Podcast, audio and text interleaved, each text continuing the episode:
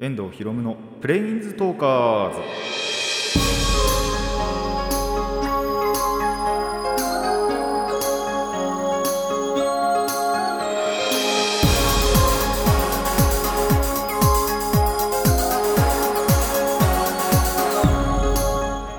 ラジオの前の皆さんこんにちは。遠藤博夢のプレインズトーカーズ。パーソナリティの遠藤博夢です。この番組はマジック・ザ・ギャザリングのプレインズウォーカーたちがさまざまな世界へ旅できるがごとくさまざまな話をしようという番組です。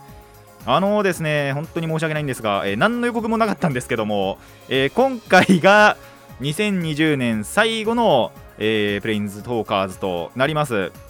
あの本当はてか前回までは前回の収録時ではえっと本当に12月ギリギリまでやろうと思ってたんですよ。ただそうするとそれをまあその編集してもらってでアップされるのが多分1月になるか最悪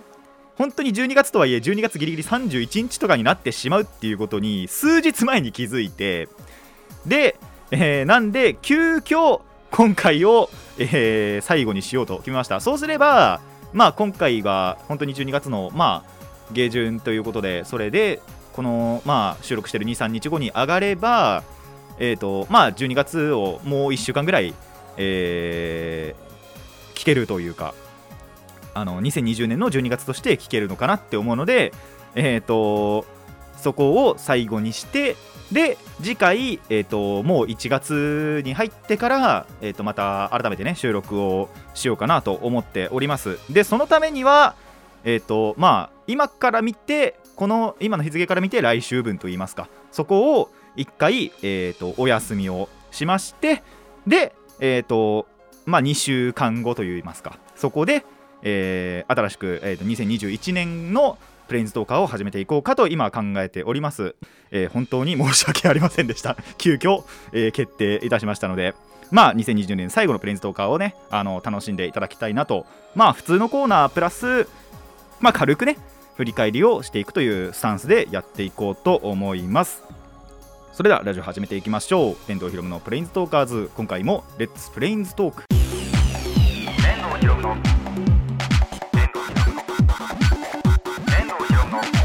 プレインズトーカーズ。改めましてこんにちは。遠藤ひろむです。えっとまあとある事情によってですねこの小話の方で一つお話があってえっと映画のあの仮面ライダーの映画を見に行ってきたわけですよ友達と一緒に。えっとタイトル出すの忘れてた。ぐったぐだだな。あの映画仮面ライダー、えー仮面ライダーセイバーはえっとなんだっけ。映画って書いて。えっと劇場版。01はそうですねリアルタイム。えっ、とセイバーが不死鳥の剣士と破滅の本だ。を、え見てきました。でセイバーの方はちょっとあんまり感想ないんですけど01の方に関してはちょっと1個感想があってとりあえずえっ、と01をやっぱりその見てた方は見てた人は絶対にこの映画は見た方がいいと。それだけは言えるなって感じがします。あのもう一つのお話をしてしまうとその一番実は本当は本当に一番話したいところがあるんですよ。ただその一番話したいところっていうのは一番のネタバレになっちゃうんですね。なんで仮にやっぱりまだ見てないっていう方がいますと えっ、とネタ本当にやばいネタバレにもうガチなネタバレになっちゃうんであの今まで以上もう本当に今までの中で一番ひどいネタバレになってしまうんでちょっとね感想というか本当に感想らしい感想がマジで言えないんですよ。ただ一つ言えるのはマジで01を見た見てたっていう人はまあこの映画も見た方がいいと。まあ言ってしまうとその延長線上なんでね本編の。の後日談というかまあ完結するところではあるのでまあどういうその落としどころになったのかというかそういったところを、えー映画で楽しんでいただきたいなと思います。でその前にそのセイバーのね30分ぐらいかなの短編があるんでまあそれも楽しんでいただければと。ただ本当に01の方がすごい出来とかも良かったですしストーリーも良かったしあとそういう最後のね描写というかっていうのもすごいまあ自分好みではあったので、えーまだ見てないそして01を見ていたという方はぜひ劇場にね足を運んでいただいてあのでっかいスクリーンでね見ていただきたいと思いますまあもしそれでも見逃しちゃったまあ今やっぱりこのコロナ禍っていうところもあるんでそれが怖いっていう方は DVD ブルーレイになるまで待っていただければと思います。えー最初のコーナーに行きたいんですが、えっ、とそう、本当はね、2回に1回朗読やってるんで、朗読やろうと思ったんですよ。完全に今回探すのを忘れてしまったんで、えーと、すいません。次回、次次回と、あのーまあ、年明けでね、1回、2回、あの、連続で やっていきたいと思います。ということで、普通に最初のコーナーはこちらです。プリキュアの話。えいえーと12月の20日放送にあった、えー、と37話なこのヒープリのねヒーリングヒーリングとプリキュアの37話なんですけど、えーそこでですね、あのー本当にそのプリキュアファンはもちろんその見てても面白かったと思うんですけど仮にプリキュアを今まで見てないっていう方でもすごい優しい回というかあのそういうのがあったんで描写というかあったんでちょっとそこの話をしていきたいと思います。あのー本当に37話がすごかったなって思ったのがあってまずそのなんだろうな本当に見てほしい回プリキュアを今まで見てなかったっていう方でもあのてかむしろそういう方にこそ見てほしい回というかいやまあそうじゃないなんだろうな。まあとにかく見てほしいというところがあのてかそのシーンがあるんでそこのお話をしたいと思います。このお話で何何が何何があったのかっていうとえっと、えまあやっぱりそのコロナ禍の影響で放送時期が1ヶ月2ヶ月ぐらいずれてるんですよ。なんで秋のお話なんですね。今回のこの37話。でその37話の内容としてあのラビリンとかペギタンニャトランラテ様の、ヒーリングアニマルたちがその秋を満喫すると。いろんな秋を食欲の秋だとか芸術の秋だとかっていうのをその4人でね4人まあ4匹なのかな？でえ、と堪能していくっていう回なんですけどその中の描写の一つにゴミのポイ捨てに関するなんだろう描写があったんですよ。まあどっからともなくゴミがこうカーンって降ってきてでなんでこんなとこにゴミがあるんだってところから始まってでその飛んできた方向を見てみるとすごいゴミが散らかってると。でなんでかっていうのをまあそのエレメントさんっていういろんなところに宿っている精霊さんに聞いたところあのはい会話ができるんで。それに聞いたところあのやっぱりこの時期あの秋という設定なんでこの中では。秋のレジャーとかでゴミを捨ててってしまう人が多いというのをエレメントさんから聞くわけですよ。現実世界でもそうじゃないですか。これを本当にそのそういう社会的問題なところをなんとプリキュアという作品で扱ったんですね。これがすごいなってやっぱり思って。でその後の描写としてはそのまあゴミがもちろんとっちらかってるっていうところからあと多分まあ市の役員さんとかボランティアの人たちだと思うんですけどが、えっと、ゴミのその回収というかゴミ拾いをしてるっていう描写もありあと本当にその些細というかなところであのゴミをやっぱりポイ捨てしてる人たちがいたからそれに対して本当に見えあの見つかっちゃいけないんであのラビリンたちは。見つからないようにその木の影とかからあのポイ捨てされたのをポイってまたそのポイ捨てしたやつのところに投げ返してあのゴミはちゃんと捨てろっつって言ってそしたらあのその人たちの近くに市の役員さんみたいなのが来てあの缶のゴミ箱はこちらにありますよって言って諭すというかあのちゃんと促す。そういう本当になんか優しい描写というかあのマジでそのプリキュアとはまた本当に関係ないところの社会的な描写っていうのがあったのがこれすごいなってやっぱり思ったんで。あでやっぱり今結構そういうの問題になってるじゃないですか、まあ、だからそのビニール袋が有料化になったりだとかってあったじゃないですか。なんでこれを扱ったのはやっぱそういう教育的なところも展開してくれるいいところなのかなと思いました。でそことはまた別のなんだろう描写としてえっ、と花の水やりをそのゴミ捨ての後にあえっ、とまあ見学じゃないですけどあのとちょっと遠くからね見てるそのヒーリングアニマルたちがいて。まあやっぱりその市の役員さんたちがそういうのやってくれてるからじゃあ邪魔しないようにしようって言って別のところに移動して。であとそのなんかフルーツ狩りみたいなこともするんですよ。エレメントさんにその穴場があるって聞いて。でえっ、と柵を越した向こうもっとあるぜっていうところから始まってえっと、ただそっちは私有地だから入っちゃいけないってやっぱりエレメントさんに言われるわけです。なんでそこはやっぱりそのちゃんと従って素直に従ってその私有地には入っていけないっていうところのただこっちはこっちでちゃんとその私有地じゃない誰もその管理してないところだからこっちではそういうのは特にやってもいいよってことで栗拾ったりなんだりするっていう、まあ、本当に私有地に入っちゃいけないっていう、えー描写。そしてえー、と最後は動物には優しくしてねっていう描写、えー、とそのラビリンがちょっとしたとこであの女の子に追っかけられちゃうんですよ。ただそこにもまたなんだろう市の役員さんみたいなの人が来て本当に誰か分かんないんですけど。でえっ、ー、と動物はやっぱり警戒心が強いからそんなに追っかけ回したらびっくりしちゃうと。だからそのそっとその餌を置いてあげてあの優しくねしてあげてねっていうのをその女の子に諭すっていうシーンもある。まあこれに関してはやっぱり動物に触れ合いたいならまずは仲良くしよう。警戒心を解こうっていうところがやっぱりそのおん、えっと、小さい子にたちに対する、えー、教育にもなってるなっていうのが、えー、この37話で描写されていました。なので本当にこういったところに関してはその教育番組にももちろんなるしその社会的な問題ニュース本当にニュースになってるような問題なんかも扱っているのが、えー、今のプリキュアなんだなという感じはします。だんだんだんだんやっぱり進化してるんだなっていう感じですね。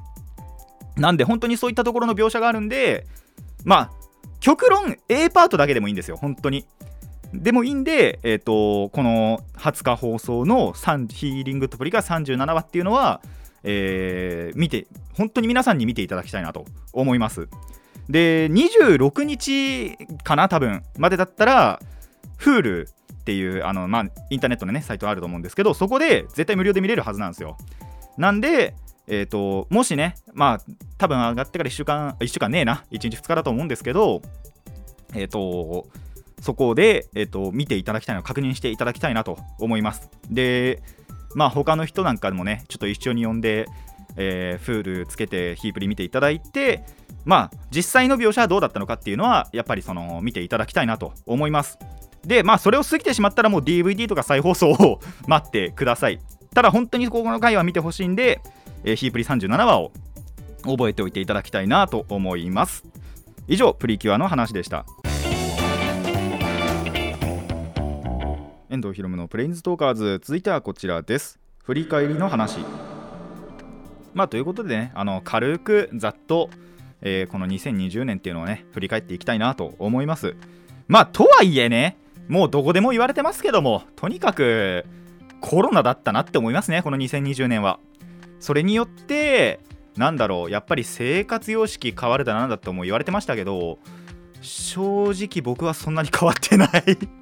コロナによって変わったこと多分本当にマスクしてるっていうことぐらいじゃないかなって思います。マスクは本当に家じゃなければずっとしてます。ほぼほぼ。家、あのー、外食とかじゃなければ。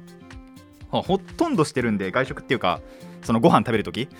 じゃなければほとんどしてるんでそれこそその友達と集まった時でさえ唯一あ唯一でもねえかな。あのー、やっぱ僕はちゃんとしながらカードゲームやったりだとかまあ普通のデジタルゲームやったりだとかっていうのはあったんですけど強いて言うならやっぱり変わったのはそれぐらいかなと思いますね。だってそうじゃないところなんですよやっぱり。あのー、ハマったものちょっと後で話しますけどそういったのってコロナになって自粛期間でその家にいる時間が増えたからそれを見たとかっていうわけじゃなくなんだろうもう本当に成り行きでというかあのどのその今までの年でどこでハマってもおかしくないものなんで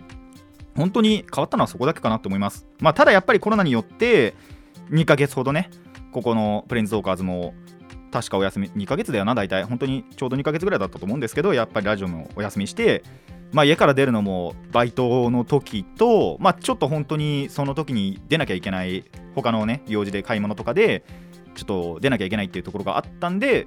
それもでも極力やっぱ減らしたなっていう23日ぐらいかなだったんで本当にでしかもその間やっぱり友達とも一切やってないしでまあ連絡一応取ってはいたんですけどまあリモートであのカードゲームしたり、まあ、飲みも一応45回やったかな。45回やってねえな。リモートのカードゲームが45回やって飲みで23回っていうぐらいしかやってないんで本当にまあ友達と疎遠にもなるような1年だったなと思います。それこそ友達と遊ぶの本当に少なかったですからね今年。もう例年であれば週1で遊んでたのに。今だと本当34週1ヶ月に1回遊んだらいい方じゃないかなっていうぐらい遊んでなかったんであのー、そういったところはでも変わっやまあそれも変わったところなのかなとは思います。でまあそこからそのハマった話にハマった話というかまああとそうだな前半でまあやっぱ今年に入ってからの話なんであの2021年じゃねえや2020年か。入ってからはやっぱりスタプリが終わっちゃってまあすぐですけど。2月、えっと、1月で終わって2月から新しいシリーズあのヒーリングとか始まって。ただ始まってからもす1ヶ月2ヶ月で2月の2月の終わりですね。には、えっと、スタプリの感謝祭があってそれにもうあの死ぬ気で参加してそれもちょうどコロナが本当に流行る流行り始める自粛期間になるっていう直前の話だったんでいやー危なかったなって。しかもそれがやっぱり最後のイベントぐらいだったんですよね。あのー声優の上坂さん言ってましたけど。あのリアルあのみんなと会えるイベントの中では本当にそこが一番最後でその後ずっとやっぱりイベントとか中止続きでライブも中止で。で最近になってやっぱりオンラインイベントとかが増えましたけどもそういったところでやっぱりその観客さんとお客さんとはほとんど会えない日が続いたっていうのは、まあ、どんな声優さんどんなアイドルグループの方も言ってたかなと思います。でそのハマったものの話ってかまあもうちょっとちょっとスタッフレの話をするとやっぱりそれ引きずっちゃってもう今年1年ずっとスタプリのやっぱ画像とかあの絵師さんが結構いるんであのースタプリの画像をやっぱり集めたりだとか。あでもそうだ。コロナによってやっぱり同人誌は集めましたね。あと通販を始めた。っていうのは多かったか大きかったかなって思いましたね。あの変わった様式その1だと思いますこれは。その2その3ぐらいか。はえっ、とあったのかなと。やっぱりそのコロナによってコミケとかもあのなくなっちゃったんでその分そういうのってやっぱ欲しいなって好きあの好きな絵というかもあればあのやっぱそれによって好きな絵師さんも見つかったりして。であのーそういったところにイベントには行けないんでもうしょうがなく通販を使うと。あんまり通販ってやっぱ使いたくないというかそれ以上にお金がかかっちゃうんで。なんですけどまあでもやっぱ使えてよかったのかなっていうところはあったりしますね。でまあそうですね。やっぱスタプリも本当にすごい依存した1年で、まあ、最近もちょっとウエハースを買ったんですけども。それなんかもちょっと全部開封したりしたいなと思っています。まあでもこれからもやっぱ好きだと思うんでね。あのーヒーリングとプリキュア新しいシリーズ始まりましたけどそれでもまだまだ続いているスタプリの1年だったなとも思います。で、えーここからね ちょっとためにためましたけどハマった話。あのこの2020年になってから何にハマったのかっていうとそれこそ電波組インクまずハマってでまあつい最近の話ですけど VTuber ハマってでアニマックスでも結構その最近見れてなかったアニメをまあすごいすごい量ってほどでもないですけどあの例年に比べればまあまあ見たのかなっていう年ではあったかなと思います。でまあ一個一個言っていくとまあせいぜいアニマックスは確かにまあ家にいる時間がいつも以上に増えたからなんだろうやっぱ見る時間も増えてで結果その例年よりも見るアニメの量が増えてるっていうだけの話ではあるんですけどまあそれがせいぜい例年以上まあ自粛での影響なのかなっていうぐらいでそれこそ電波組インクと VTuber に関しては本当にきっかけさえあればな、まあ、まあ去年ハマっててもいいし一昨年ハマっててもいいしまあ来年でもハマってたものなんじゃないかなっていうものなんで、まあ、コロナは本当関係ねえなっていう感じですね。それこそ電波組インクに関してはその時も言いましたけどあのースタプリでね主人公のひかるちゃん役をえっ、と成瀬さんがやってメンバーのね。まあその成瀬さんがに、えー、と21年の2月で辞めてしまうわけなんですけども。ただそれでも多分電波組インクそのまま好きで居続けるんじゃないかなと。それぞれはあの独立して応援していくんじゃないかなって思っていますし VTuber もその一つの動画をきっかけにハマったものなんであ VTuber ってこんななんだ。まあ VTuber の中でも2次3次っていうグループしか見てないんですけどグループっていうかまあその所属のえっ、と VTuber さんしか見てないんですけどただそれもやっぱりその動画をいつ見たかっていうだけの話なんで本当にでコロナだからその動画を見たってわけでもやっぱりないですしいつ見てもおかしくなかったのでまあやっぱそんなに関係ないのかなと思いましたね。でえっ、とまあ最後の話題というかデッキになるんですけどあのリモートをねやっぱりコロナ禍でやったわけですよ。リモートの、まあ、MTG もやってればリモートの飲みもやったんですけどまあやっぱりだからこそなんだろう対面して飲んだり、まあ、カードゲームしたりの良さっていうのは分かったかなって思います。まあリモートに関しても多分機材ちゃんとしてればあれなのかなと思ったんですけど僕らすごい簡素なやつでやっちゃったんで LINE のねあのビデオ通話で。それもあるのかなとも思うんですけど多分それ含めても差し引いてもおそらくやっぱり対面してやった方がやりやすいなって思いました。どうあがいても。あの機材をやっぱり揃えるってところもありますしそれのセッティングっていう面もありますし何よりやっぱその対面で顔が見れるっていうのが一番かなって思います。なんでまあそっちの方がいいリモート会議の方がいいとかっていう人もちろん否定はしないんですけどこと遊びとか飲みに関してまあ飲みもやっぱそうですね。あの直接そこで会ってあなんかお酒飲み合ってあのちゃんと対面した場所で。であのー、バカみたいに笑って話し合うっていう方が僕は個人的には好きだなってやっぱり思いました。なのでまあ全くやんなかったわけじゃないんですよ。ただでも1回とか2回ぐらいしかやってないんじゃないかな。っていうぐらいなんであのまあこれからもねまたコロナ21年も続くと思うんですけどまあお酒とかそういうのに関してはやっぱりあの対面してねやっていきたいなと考えてはいます。一応その友達とねまあ飲みだけじゃなくてまあ飲みももちろんしたいんですけどあの飲みながらカラオケとかまあカラオケ一番危ないけど ただカラオケもやっぱりその中学の頃のメンバー4人でやりたいななんていう話をしてるんでまあその4人で今だとねやっぱりお酒が飲めるんでお酒でハイになりながらのカラオケだとかまあ、あとメンバーこれっちは限るけどあの温泉行ったりだとか温泉も家族では行ったんですけどね友達としてはやっぱり行かなくなっちゃったんでそういったところもやっぱり楽しんでいけたらなって思っています。ちょ来年の話にもなっちゃいますけど。という感じでねまあやっぱり変わったところもあればなんだろう変わんなかったところの方が大半7割8割ぐらいはやっぱ変わってないのかなって思います。そんな2020年でした。皆さんはどうでしたでしょうか？まあやっぱ変わった人の方が多いんじゃないかなって思います。会社とか学校とか。あの僕何もやってないんで バイトしかねやってないしそのバイトでさえ変わったことってほとんどないんで。なんであまああるっちゃあるけどそれもやっぱりコロナ禍だからじゃないんですよね。純粋に。なんで、あのー、ほとんどね、変わらない1年、結局ではあんまり変わらなかった1年だったなって思います。皆さんも、もしあまあ、もうそろそろ本当に終わっちゃいますけども、あのー、今年1年振り返ってみて、2020年振り返ってみて、あ、自分はここが変わったなとか、あ、こういうのにはまったなとか、まあ、コロナ禍だから、コロナ禍じゃないからっていうのも含めて、えー、ぜひ振り返ってみてください。以上、振り返りの話でした。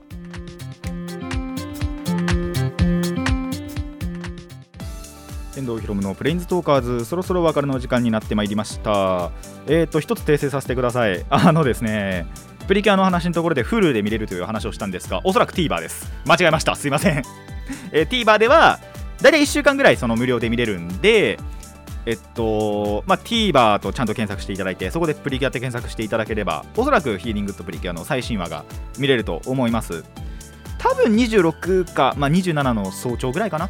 までは見れると思うので、ぜひね、本当にこの37話見てほしいなと思います。本当にその、あ、A パートだけでもいいんで。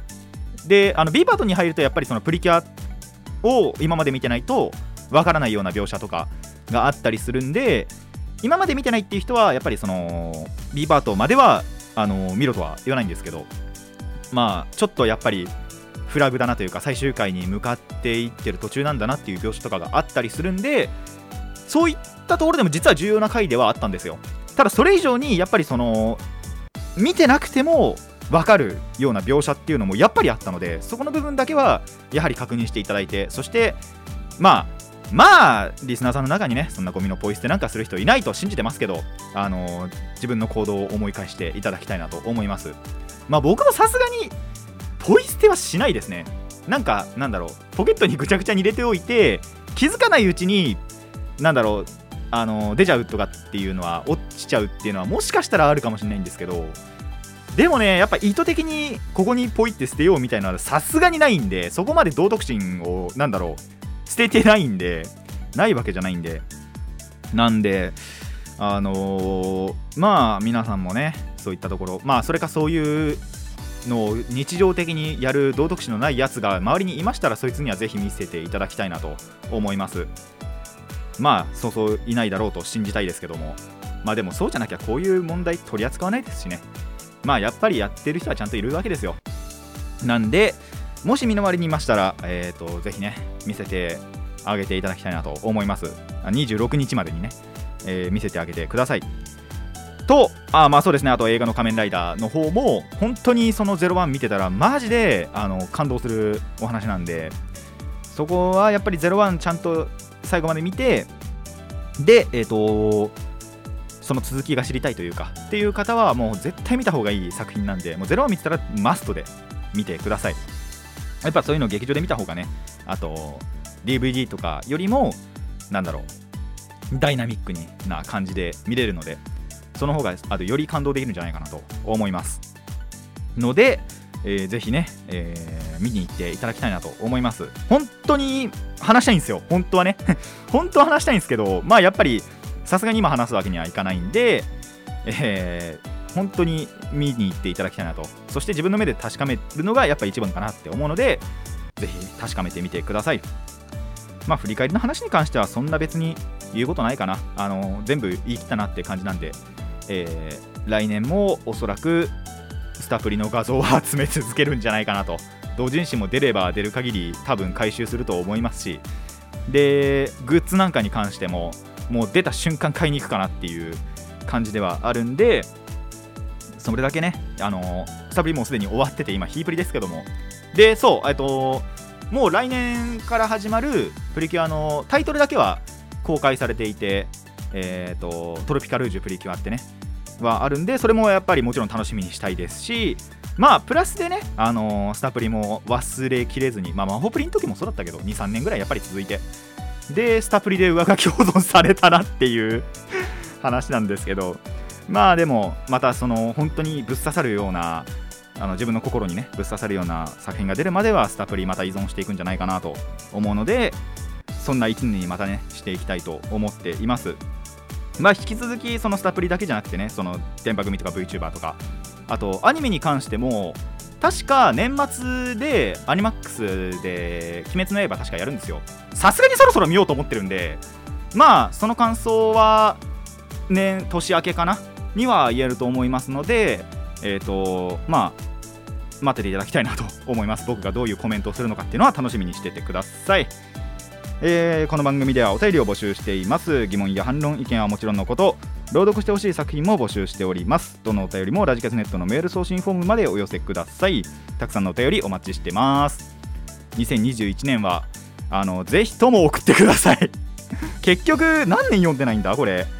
僕がこれ始めたのが、まあ、プレインストーカーズの前にもやってたんでそれも含めたら多分2年ぐらいやってるはずなんですけど